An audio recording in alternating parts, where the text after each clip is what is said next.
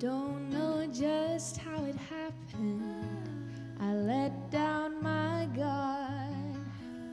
Swore I'd never fall in love again, but I fell hard.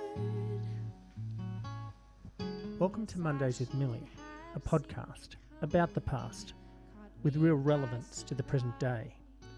I'm your host, Phil Christofaro, and in this podcast series, I interview my 90 year old mother in law, Doreen, who I affectionately call Millie, about her ordinary life and the extraordinary events which influenced it. Millie has witnessed firsthand some incredible things across 10 decades. This is a personal history which gives us some perspective about life's triumphs and challenges. Addicted to you, hooked on your love like a powerful drug. I can't get enough of. Lost in your eyes, drowning in blue, out of control. What can I do? Midnight blows in through the window, dances round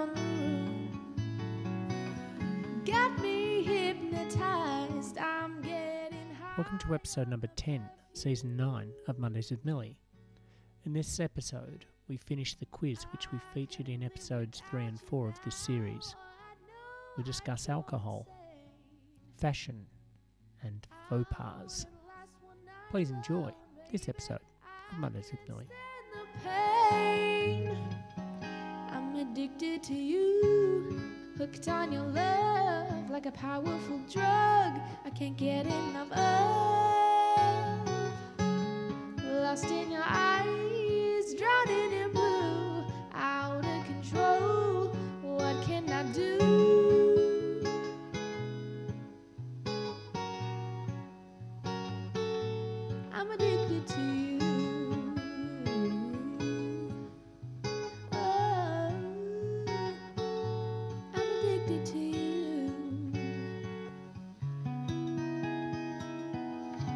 All right, so question. Moving on to question number eight.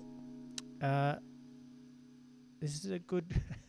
this will test the knowledge of the audience, right? So, who was responsible for the bride's ale, and what was the fallout story attached to that? Oh dear. That was Eric, our friend Eric, who was a, a bank manager. I won't say which bank. yeah. He made the bride's ale. and he was known for his brewing skills, right? Oh, and he made wonderful wine as well. Wonderful wine. Mm. When he retired, he well, uh, I'm jumping really. Do you want me to tell you what happened? Well, yes, uh, there is a very um, a saucy, uh, you know, scandalous story attached to the bride's ale. Well, um, his bro- his daughter was getting married, and it was going to be a very posh wedding at the Clifton Arms in in Lytham, and he he made this bride's ale, special bride's ale, you see, and um, his wife had invited all uh, some of her very posh friends who belonged to a ladies' charity club um, in uh, an organisation in in Lytham. So she'd invited these ladies to the wedding. So they had the reception, and then special people, her friends, were invited back to the house afterwards. And um, Eric came, brought the bride's ale out, and he, he said, "What would you like? Would you like sherry or whatever? And would you like some of my bride's ale? Oh yes, we'll try the bride's ale." Well, they liked it very much, and they had a couple of glasses, and I suppose some of them had a bit more, a drop more, uh, and uh, it was fairly obvious that one or two of them had begun to look a bit frowsy, as he put it. They looked a bit frowsy. So still with the hats on and looking a bit cockeyed, you know. so he took he took two of them home in his car, and by the time he got back, another lady was stretched out on the settee, and she stayed there all night. And another lady had already been put to bed. And his wife, well, she threatened divorce. And she said, it, the following day he came round on the Sunday and he said, Sunday morning, he said, Oh, John, John, you have to help me. He said, I've got to get rid. I've got to get rid of the booze. He said. I've got wine all over the place and the remains of my bride's ale, and my wife said she wants it out of the house before lunchtime. So John went with him. He said, Well, where are we going to put it? And he said, I know somewhere. So they went to the bank. He was the manager, so he had the key.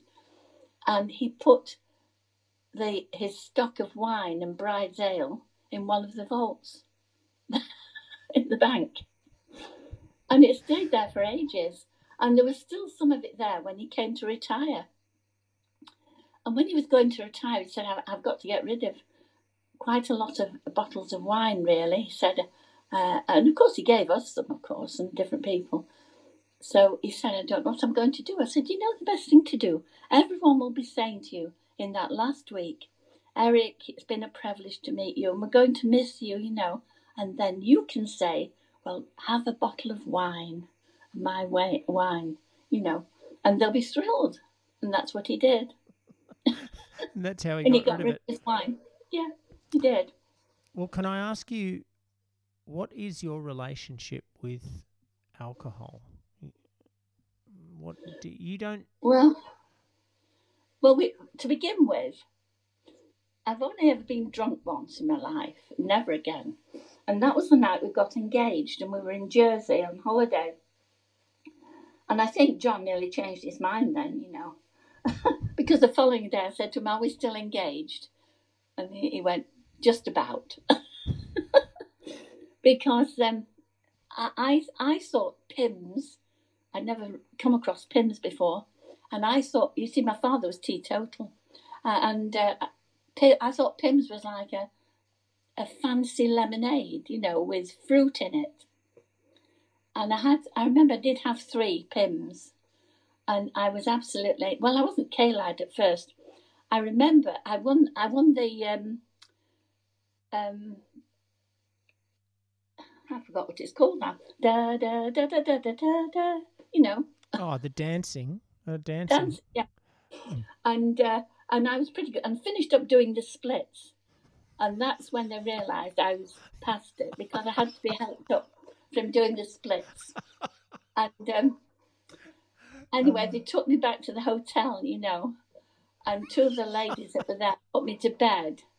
We had separate rooms, put me to bed. And so the following day I had a headache and felt pretty ghastly. But anyway, I've got the ring on my finger then. so, so that was that. Mission accomplished. Now, yeah. So that, that was that one that, occasion. So what what did what would you well, yeah, say? Well, you see, when we t- when we when we took the pub, of course, I didn't drink at all. Can you imagine? And John didn't drink a lot. He he I mean, he used to drink half pints of bitter, half pints, you know, and uh, he used to make one glass last him all night just to look, let people see that his beer was fit to drink, you know, and he was drinking his own beer.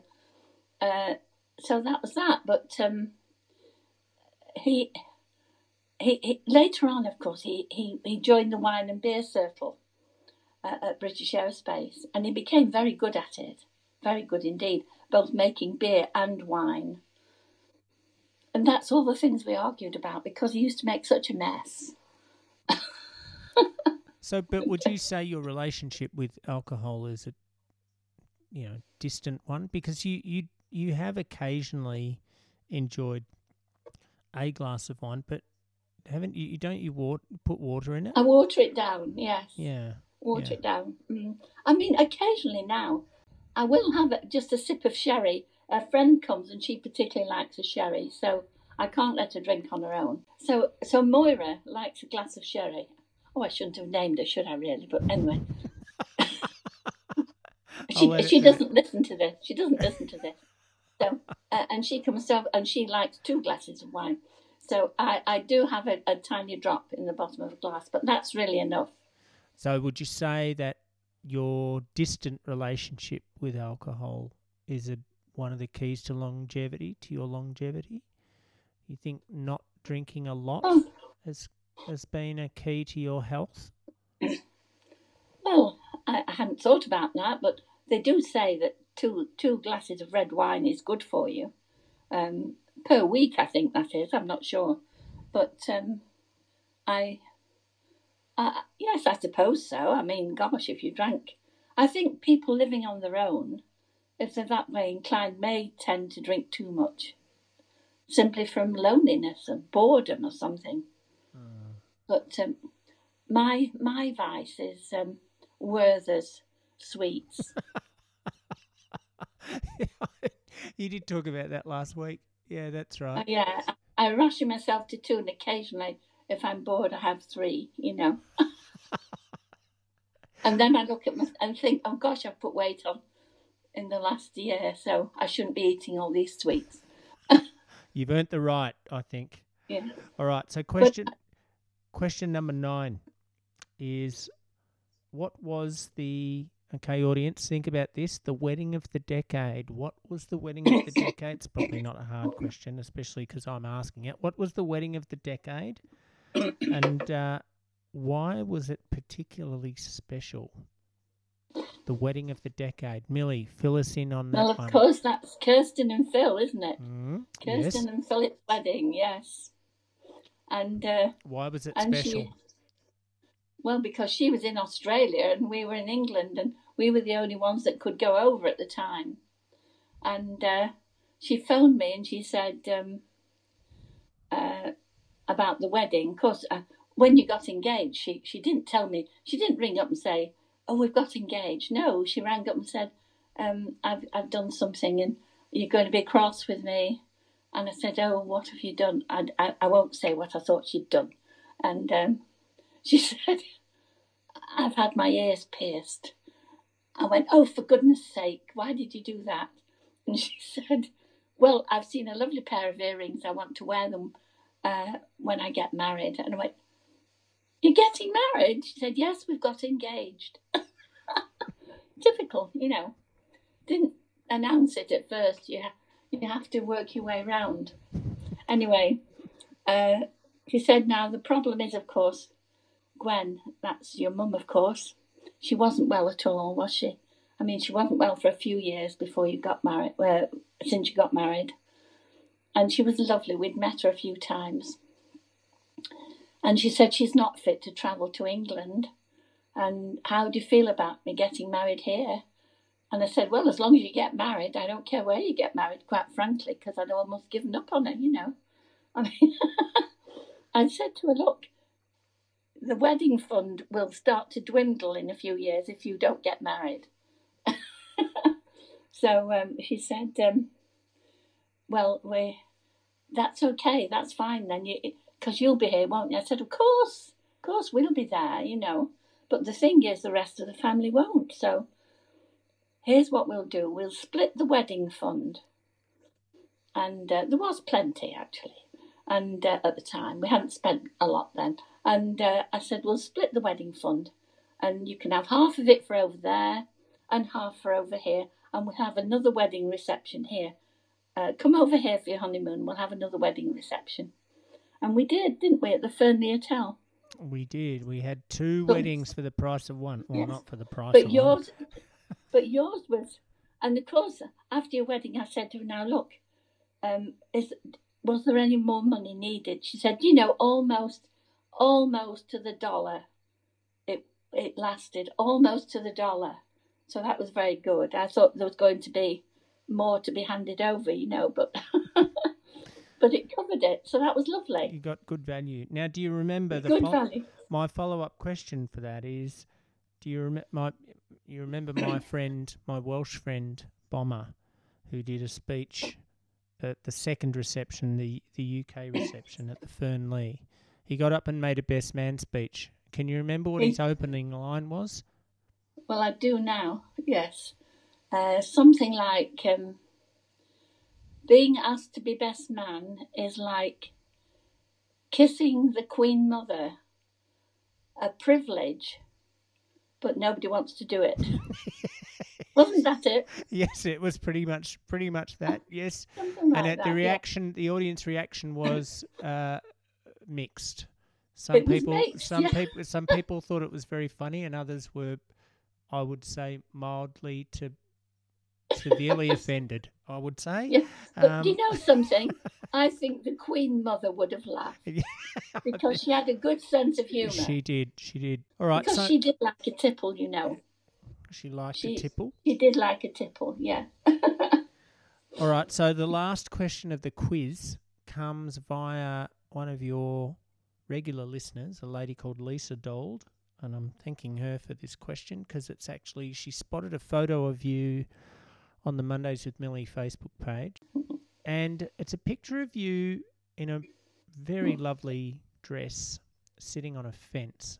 Now you can tell us the background, a little bit of the background of that picture, but her question is, what was, in your opinion, what was the best era, your favourite era for fashion? Well, it was the 50s. It was the 50s, or even slightly, well, it was slightly before the 50s in a way, because Christian Dior brought out the new, what they call the new look. And it was suddenly your clothes were long, um, ballerina length, full skirts, even the coat. I always remember I had a lovely coat. It was it was a very dark chocolate brown in a velour and it had lovely buttons on it, embroidered buttons, and it had a very full skirt and a what they called a highwayman's collar. And I thought I was a bee's knees in that coat, and that must have been, uh, well, that must have been, I would think, I'd be seventeen, so that'd be nineteen forty-eight when that first first began to come out. Those, but through the fifties, you had these full skirts and um, and uh, always a ballerina type on. You always had to have a, a tiered underskirt with it to make the skirt stick out. You see, and yes, the clothes were lovely. And then of course we had Mary Quant. Mary Quant came in, which was very nice, very good. Um, that was in the sixties, and um, of course then it was uh, tights. Well, you had to wear tights, knee boots, boots up to your knees, white ones, uh, and short skirts above the knees. You know. And of course, John was away for a short time working in America. And when he came home, that was in 1967. And when he came home, I'd changed my clothes. And also, I'd got this beehive hairdo. Well, he looked at me and he said, What have you done to yourself? but you see, I was expecting to go and live in America. And we would have done if my father hadn't died suddenly. So I was gearing myself up for, you know, looking American, you see. Um, Going with the American look. yes, yes, he didn't like it. He didn't like it at all.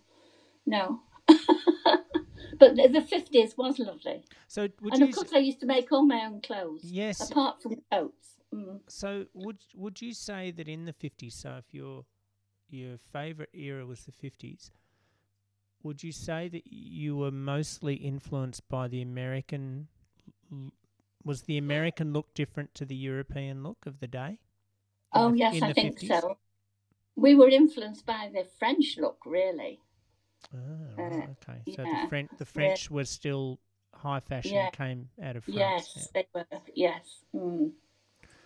All right. So my follow up question from that is, um, do you think vanity keeps you young? Well, Is- it keeps me busy, doesn't it? no. I have to put my rollers in every day, every morning. and so I have to get up. That makes me get up to put my rollers in, you see. Uh, and um, the problem is now, you see, of course, that I, I really can't see very well at all. So I can't see my face properly. I can't see my skin. So I can't wear makeup like I used to love wearing makeup. So I don't do that now. I just put a good face cream on and uh, have a bit of a stab at lipstick. I can't even see the outline of my lips now, so it's all guesswork, you know. Do it But by I do- Mm. Mm. But I, I suppose I am vain, really, because it shouldn't matter, I suppose, at my age, but it does to me. And um, so every six weeks, a very nice young lady called Simone comes and she plucks my eyebrows for me, you know, and tidies my eyebrows up and tints them for me, so I've no grey hairs showing in my eyebrows. I mean, I'm all white now, my hair, but my eyebrows. I, I dyed my hair until I was 88. um, but anyway, she comes and does my eyebrows for me. And if I've any any little whiskers on my chin, which unfortunately you do get when you're an old woman, she always gets rid of those for me as well. So my face feels okay. It doesn't feel very wrinkled, although I know it is. But um, I just can't put, I just can't put makeup on like I used to. Do you think vanity is a good thing or a bad thing or a Well, neither? I think. Well, I suppose neither. But the point is, I I am vain. I've always been a bit vain. I'd never have gone out. Uh, I'd never have gone out in uh, curlers or anything like that. I still wouldn't, you know. And you see some women with scarves, uh, curlers in the hair and scarves over the top. Years ago, you used to see girls going to work like that. They used to come to work in the factory with the hair in rollers and and a turban on, you know, and then they'd go in the ladies' toilet and comb the hair out. And I could never understand that. I used to get a bit windblown on the ferry and had to wear a scarf, but I'd never have gone in, in rollers, you know. And and people, I don't know. I, because I can't see very well now, and I don't go out very often because of that. Uh, I, I, I suppose I am out of touch, but up to a, couple of years ago, you know, you'd see people in the street and you think, there's no, there, there was, there's no sort of self-respect in a way because they just didn't dress up, you know. I mean, there are occasions when you have to dress up, aren't there?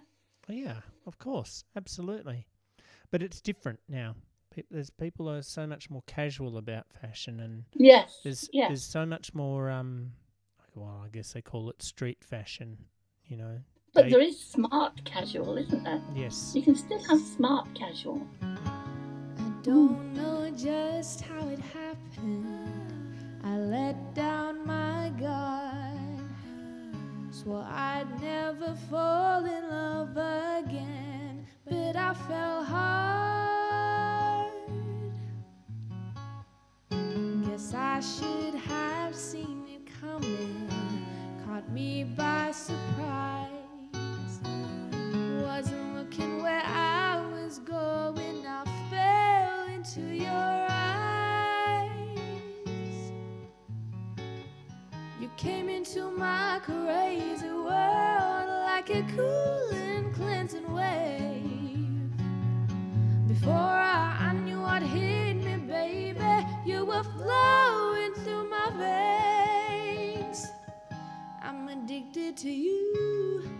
Hooked on your love like a powerful drug. I can't get enough of.